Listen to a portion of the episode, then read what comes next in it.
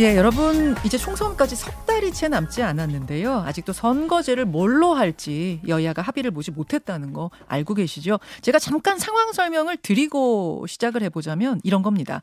지금 법대로 그냥 두면 연동형으로 치르는 거예요.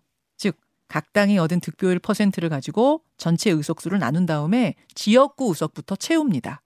그리고 지역구로 그 비율만큼 다 못 채운 정당에게는 비례 의석으로 보전을 해주는 거죠. 예를 들어서 A당이 당 득표율을 10% 얻었지만 지역구에서는 세 곳밖에 승리를 못했다. 이러면은 나머지 9%는 비례의석으로 채워주는 거죠.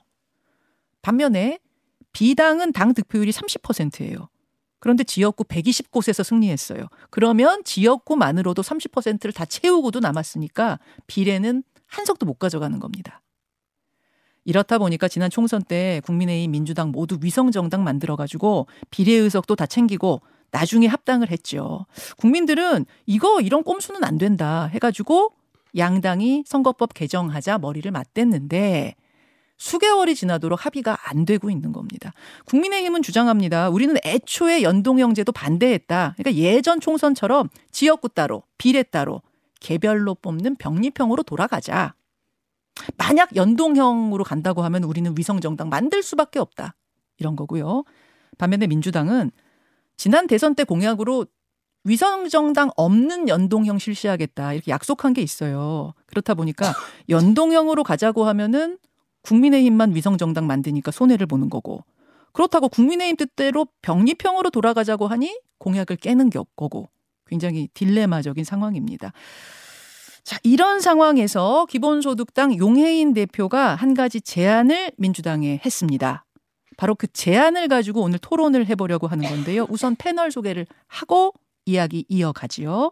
기본소득당 용혜인 대표 어서 오십시오. 네, 안녕하세요. 기본소득당 용혜인입니다. 반갑습니다. 국민의힘 김용태 전 최고위원 어서 오십시오. 네, 김용태입니다. 안녕하십니까? 반갑습니다. 제가 개괄적인 설명은 다 해드렸는데 일단 용혜인 대표가 민주당에다 어떤 제안을 하신 건지를 좀 직접 설명해 주시겠어요? 네, 이제 민주진보 야권의 큰 승리, 그러니까 윤석열 정권을 심판하고 또 22대 국회에서 개혁 과제들이 멈춰버리는 것이 아니라 어, 실제로 동력을 가지고 추진될 수 있도록 하는 어, 선거 연합, 그러니까 비례 연합 정당을 제안을 드렸고요.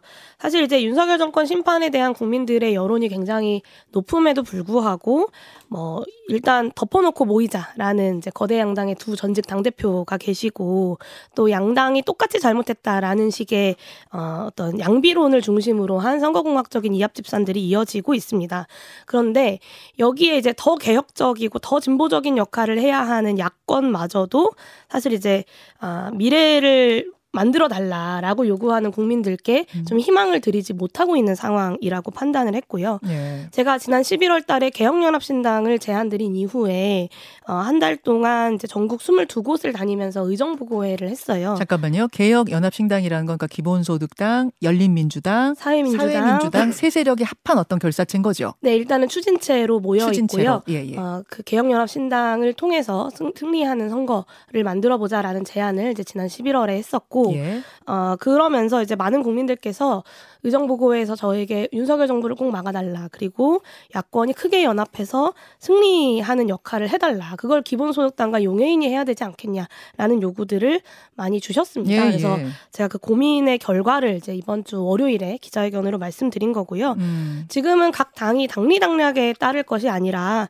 국민들의 요구에 응답해야 할 때라고 생각하고 정치 개혁을 완수하고 개혁하는 국회, 그러니까 일하는 국회를 넘어서 개혁하는 국회를 만들기 위해서는 좀 담대한 도전이 필요한 때라고 판단합니다. 그래서 그런 차원에서 야권의 비례연합정당으로 제안 드린 것으로 이해해 주시면 되겠습니다. 그러면은 그 이미 이제 새 당이 만, 만난 그 추진체는 추진체고 거기에 민주당도 함께 하셔라.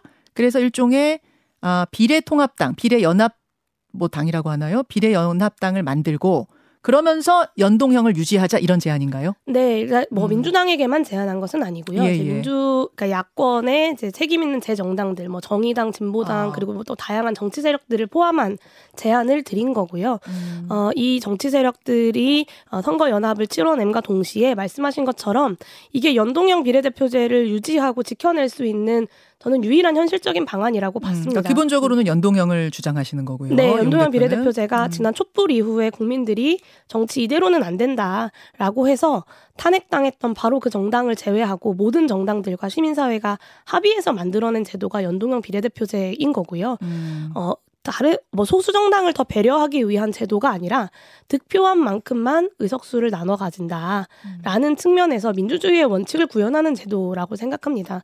이 제도를 지키기 위한 현실적인 방안이 뭐냐라고 했을 때 어, 민주당에게도 이 비례연합 정당을 제안하는 것이 병립형으로 돌아가는 퇴행을 국민의힘이랑 손잡고 하지 말고 어. 연동형을 지키면서 비례연합 정당으로 국민들께 승리하는 선거를 만들어 가자 그리고 개혁하는 국회를 만들자라는 제안을 드린 거죠. 자, 이런 제안인 겁니다, 여러분. 이제 민주당을 비롯한 이제 당들에게 이런 제안을 용해인 대표가 내놨어요. 김용태 전 최고 어떻게 생각하십니까?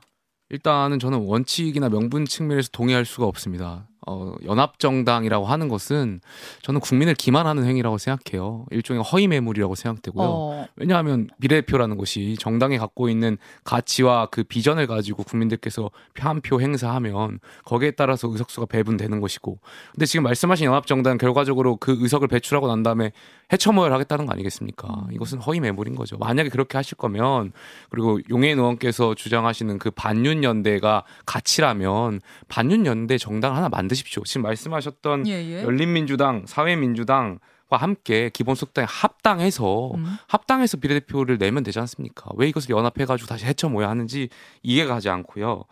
용해 의원 말씀 중에 지금 듣다 보니까 예.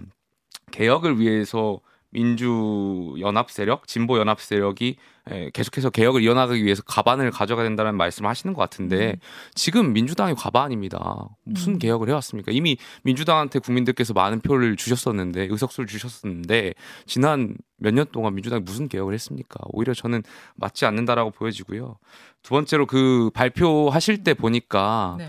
본인들의 비례 연합 정당은 굉장히 우월하게 보시는 것 같고 신당의 이른바 이준석 전 대표나 이낙연 전 대표의 신당에 대해서는 선거 공학적인 정당이라고 또 비판하시는 것 같아요. 제가 봤을 때는 거 내로남불인 것 같고요. 다 어. 비슷하게 보실 것 같아요. 국민들께서는. 예. 자, 잠깐만요. 그, 그, 그, 용해인 대표께 잠깐 질문 드릴게요.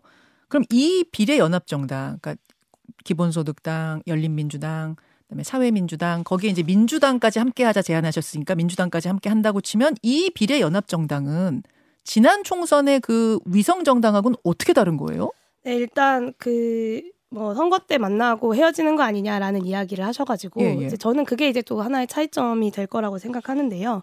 김용태 최고께서 제 월요일날 기자회견 할 때 제 바로 뒷타임 출마 기자회견을 하셨어요. 예, 근데 예. 아마 본인의 기자회견을 어, 준비하시느라 제 기자회견을 잘 못 보신 것 같은데 아니, 그래서 제가- 읽고 왔습니다. 예. 네.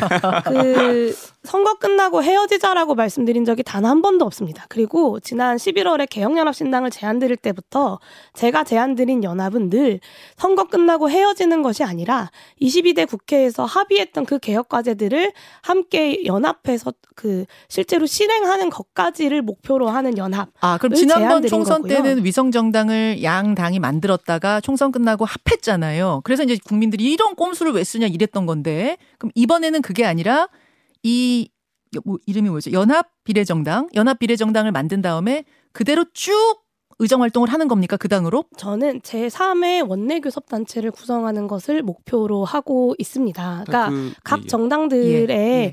어, 뭐 속한 정당으로 돌아간다고 하더라도 국회법상 어, 다양한 작은 정당들이라도 모여서 20석 이상을 모여서 교섭 단체를 구성할 수 있습니다.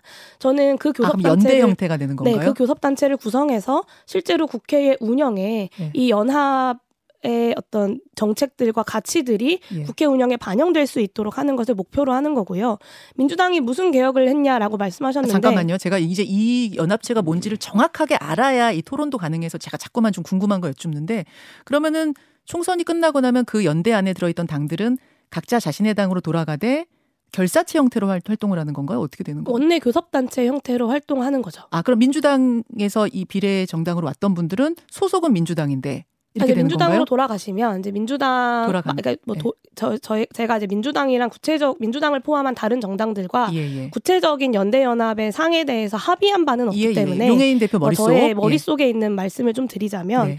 뭐각 정당에 있는 사람들은 각 정당 소속으로 들어, 돌아갑니다. 근데 민주당이 교섭 단체가 된다면 예. 민주당으로 돌아간 분들은 민주당이라는 교섭 단체에 속하게 되는 거지만 아. 그 외에 다른 정당들 같은 경우는 교섭 단체 소속이 아니라 비교섭 단체거든요. 비교섭단체 의원들이 모여서 교섭단체를 구성할 수 있습니다. 아, 그러니까- 아, 그러니까 민주당은 교섭단체가 당연히 넘을 테니까 20석 넘을 테니까 그분들은 글로 가되 나머지 분들은 모여서 교섭단체를 꾸리는 식이 된다. 각각의 정당에 소속되어 있지만 예전에 그 20대 국회 음. 때 정의당과 민주평화당이 공동으로 교섭단체를 구성했던 적이 있어요. 네네. 그러니까 합당을 하지 않고도 교섭단체를 구성할 수 어. 있거든요. 그 민주당 입장에서 보면 그럼 위성정당 아니에요? 그게 왜 위성정당이죠? 저- 비례를 꺼주는 느낌이 드는 게 아닌가요? 아니죠. 그거는 이제 연합에 대해서 어, 분명하게 어, 연합의 목표와 정책의 내용들을 가지고 합의를 만드는 것이고 음. 위성정당이라고 하는 건 민주당이 만들고 민주당이 공천하고 민주당의 의석수를 다 가져가면 위성정당이 되는 거죠. 아, 근데 나중에 들어가면 이거는 분명하게 제가 월요일 기자회견에서 제안드린 것도 음. 수평적 연합을 제안드렸습니다. 그러니까 21대 국회 총선거와 분명히 다르게 할 수 있다고 저희는 판단하기 때문에 그런 제안을 드린 거고요. 분명히 다르다. 네, 수평적 연합을 통해서 어 21대 국회의 개혁 과제와 또 어, 실제로 국회 운영에서의 제3의 원내교섭 단체를 구성하는 것을 목표로 선거 연합을 한다라는 것이 핵심이고요. 자, 사실 준연동형 네, 이 말씀만 네. 드릴게요. 준연동형 비례대표제가 잘 자리 잡고 있는 나라들은 선거 연합이 굉장히 일상적이고 자연스럽게 일어납니다. 네, 연동형 비례대표제를 유지해야 된다고 이야 뭐 김용태 최고야 병립형을 당론으로 갖고 있는 당의 소속이시기 때문에 그렇다 치더라도 연동형 비례대표제를 유지해야 한다고 이야기했 던 수많은 정치 세력들과 언론들이 이 여- 선거 연합에 대해서는 위성 정당이라는 공포론을 또다시 들고 나오는 것은 저는 좀 굉장히 위험한 그렇죠. 접근이다라는 하나만. 말씀을 자 토론이니까 제가 싶습니다. 분량을 조금 조정해 가면서 예. 가겠습니다. 김영태 지금 전 주고. 말씀하셨던 그 연합 이라고 하는 것이 선거법상 후보를 내려면 합당을 해야 되는 거예요. 당을 하나 만들어야 되는 거잖아요. 하나의 정당이 돼야 되는 거잖아요. 그렇죠? 뭐 제3의 플랫폼을 만들기도 그러니까 하고요. 플랫폼이 결국엔 정당인 거잖아요. 하나의 정당. 결과적으로 그 정당에선 국민들께 후보를 낼 거 아니에요. 그 후- 국민들께서는 투표할 땐 그 하나의 정당을 보고 투표를 하는 거잖아요. 근데 결과론적으로 다시 또 흩어지는 거잖아요. 그 정당에서.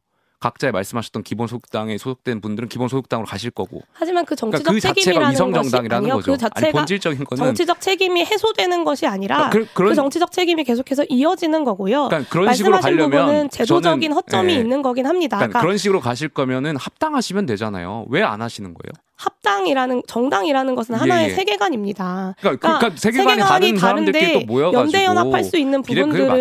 연합해서 예, 예. 하자는 거죠. 자, 제가 발언권을 조금 조정해가면서 예, 라디오 들으시는 분들은 목소리가 겹쳐지면 잘 안 들리실 수가 있어서 김영태 전 최고는 발언 마치셨습니까? 예, 예. 예. 어, 이거 결국은 위성정당 아니냐? 나중에 흩어지니까 요 질문이었던 것 같아요. 용 대표님. 연합에 대해서 위성정당이라고 이야기하는 건 좀 뭐 정치권이 너무 정치와 정치 제도에 대해서 잘 이해하지 못하고 있는 것이 아닌가라는 생각이 들고요.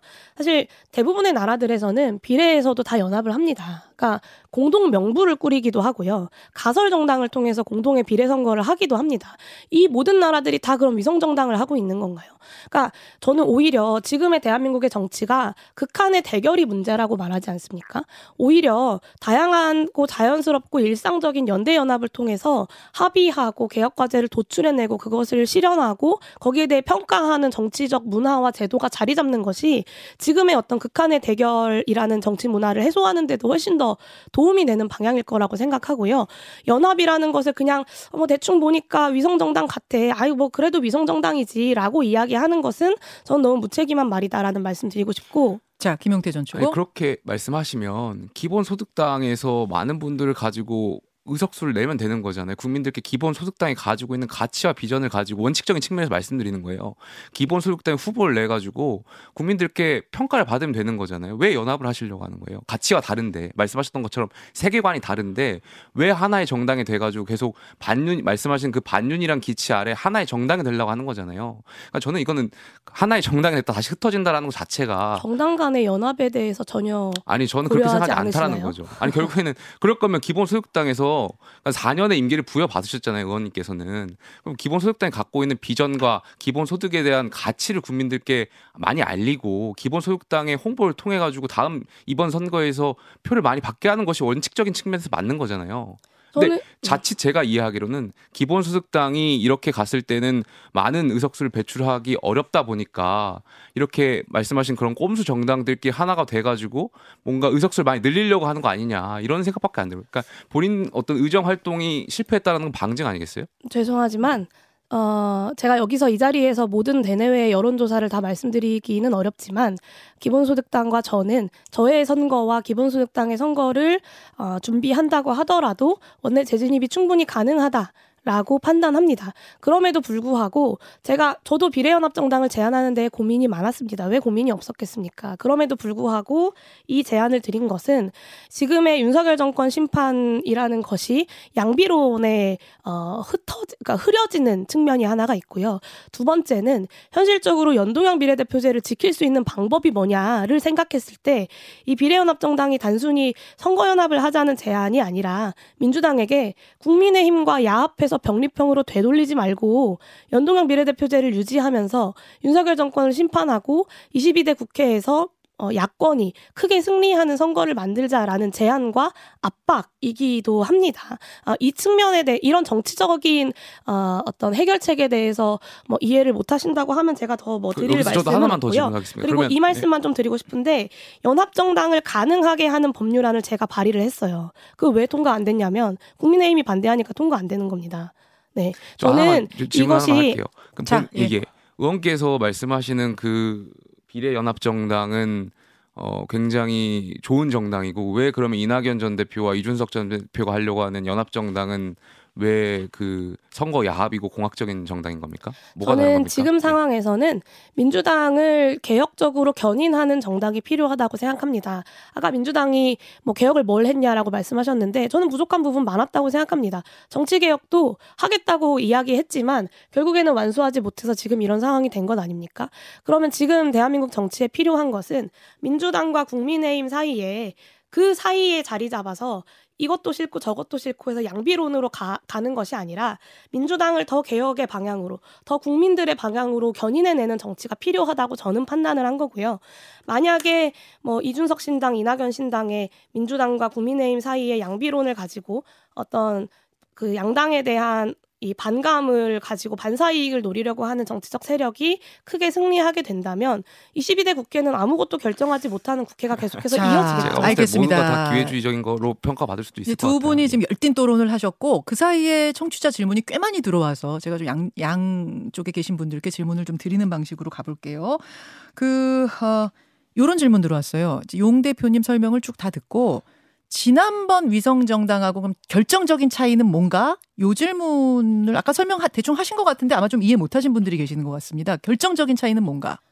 네, 지난번 에, 핵심적으로는 수평적 연합을 한다는 거고요. 이 선거 연합에 참여하는 정당들 간에 아, 수평적인 연합을 통해서 선거 연합에 대한 내용들을 합의한다. 지난번에는 핵심이고, 좀 수직적이었나요? 그리고 이제 민주당이 주도했고 주도했으니까. 아. 민주당이 결과적으로 의석수를 다 가져갔고 민주당이 그 더불어시민당이라는 음. 플랫폼을 합당하는 것으로 끝이 났죠. 아, 네. 저는 이번에는 그것과 다르게 해야 한다고 생각하고 그것과 다르게 할 수 있다고 생각합니다. 그런 의미에서 어 앞순번 비례들을 네. 다 민주당이 어 합, 합당을 통해서 어 의석수를 흡수하는 것이 아니라 각 정당들과 정당들의 어떤 의석수는 의석수대로 보장하고 그리고 어 이 연대 연합을 하고 이 정당을 운영함에 있어서도 네, 네. 각 정당들 간의 수평적인 의사 결정을 보장하고 아, 그럼 민주당이 덩어리가 크다고 해서 더 많은 비례 의석을 가져가지 않는다 그 말씀, 그 차이라고 뭐 그거는 보시면 될까요? 구체적으로는 이제 어. 어느 정도로 의석수나 이런 거에 예. 대해서는 합의가 필요하겠지만 예. 저는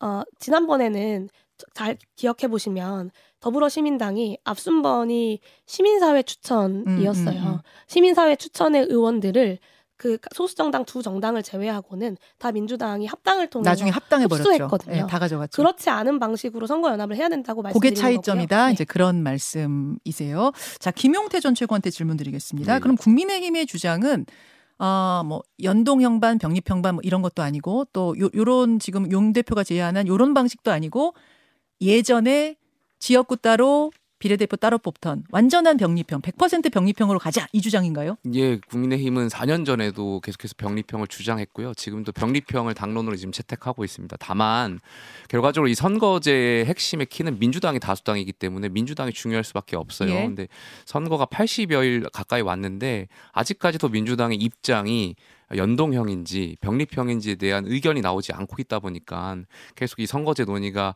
아, 계속해서 공회전을 돌고 있는 것 같아요. 그래서 하루빨리 민주당 여기에 대한 입장을 정리해 주셔야 국회에서도 토론이 가능할 거 아니겠습니까? 용 대표님 민주당의 답변이 왔나요? 이 제안에 대해서? 이제 어제 이재명 대표가 당무에 복귀를 했기 때문에 당내 민주당 내에서는 이제 좀 입장을 정리하고 논의하는 과정들이 이어질 것이라고 저는 좀 예측하고 있고요. 음. 그러, 저도 이제 민주당이 빠르게 좀 입장을 정리해야 한다는 것에는 공감을 합니다. 어떤 네. 분위기라고 좀 감지하고 계세요? 글쎄요, 아무래도 어, 국민들께 했던 약속과 어, 연동형 비례대표제가 지난 촛불의 문재인 정부 당시의 개혁의 성과였던 것을 어, 봤을 때 연동형 비례대표제를 유지하면서 윤석열 정권의 심판 그리고 개혁 과제들을 어떻게 22대 국회에서 완수할 것인가 아, 이런 부분에 대한 고민을 하시는 의원님들이 적지 않게 아, 있는 음. 것으로 저는 파악을 하고 그럼 요. 제안에 좀 긍정적으로 보는 분이 많은 걸로 파악하고 계세요. 네, 이제 뭐 예를 들면 어. 우원식 의원님 같은 경우는 이제 메시지를 내서 환영의 입장을 밝히기도 하셨죠. 네. 아 그렇군요.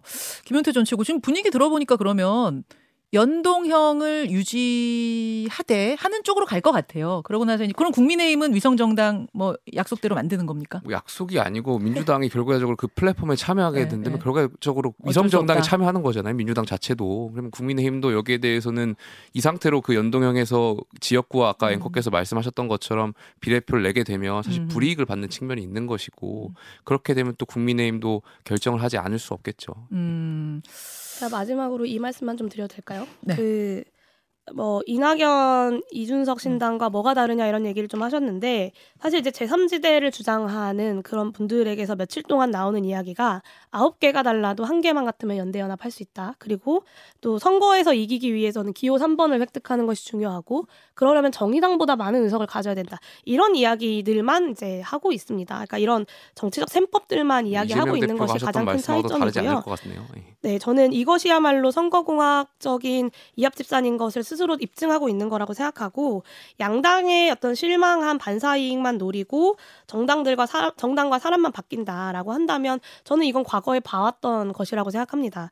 제2의 안철수식의 중도 정치로 끝날 거고 안철수식의 중도 정치가 어떻게 결, 귀결되었나 결국에는 윤석열 정권의 승리, 에, 윤석열 정권을 되살리고 촛불로 심판받았던 보수 정권을 연명해줄 1등 공신이 될 것이라고 예측하기 때문에 그런 측면에서 분명히 정치적인 정체성도 다르고 지금 이 선거연합을 다루는 방식과 어, 이 선거공학적인 태도도 전 분명히 다르다고 생각합니다. 알겠습니다. 거기는 이제 한마디로 정의하겠습니다. 야합입니다. 야합. 예. 아, 이것은 야합이다 이렇게 보시는 거예요.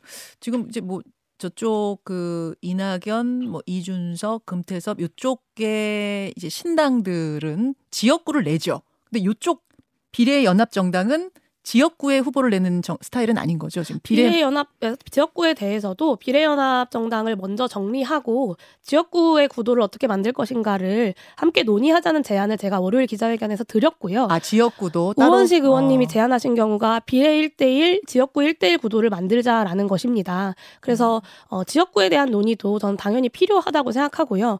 이게 야합이라면 지역구 단위라도 야합이죠. 그러면 기본소득당은 지역구에는 기본소득당으로 나가는 거고 비례연합정당으로는 비례만 나가는 거고 이렇게 되는 거예요. 어, 그거 아마도 그렇게 될 것이라고 저는 예측합니다만 실제로 어떤 모양으로 그려질지는 좀 더 논의가 필요하겠죠. 음, 알겠습니다. 알겠습니다. 자, 이제 이렇게 여러분 새로운 안, 저 선거제도에 대한 안을 놓고 이야기를 좀 나눠봤는데 지금 시간이 한 2분 정도 남았습니다.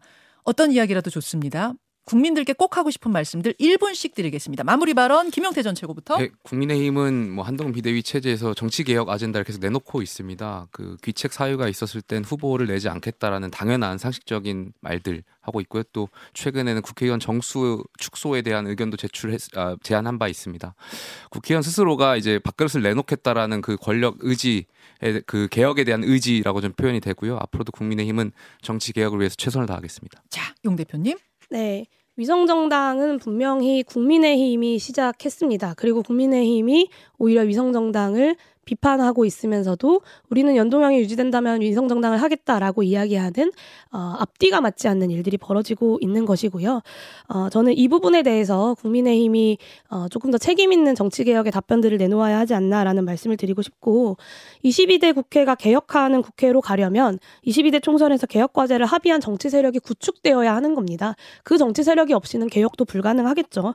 그리고 그것은 역사적으로 빅텐트 같은 일단 다 모여라가 아니라 어, 민주진보 진영의 야, 연합 속에서만 가능했었고 저는 그 개혁 세력을 선거 연합으로 구축하자라는 말씀을 드리는 겁니다. 담대한 연합만이 큰 승리를 가져올 수 있다고 생각합니다. 자, 여기까지. 사실은 오늘 시간이 되면 의원 정수 토론도 좀 해보려고 했는데 아, 선거 제도만으로도 뭐 이야기가 넘치네요. 오늘은 여기까지 두 분과 이야기 나누고 다음번에 또 한번 예, 두 분의 열띤 토론 기대하겠습니다.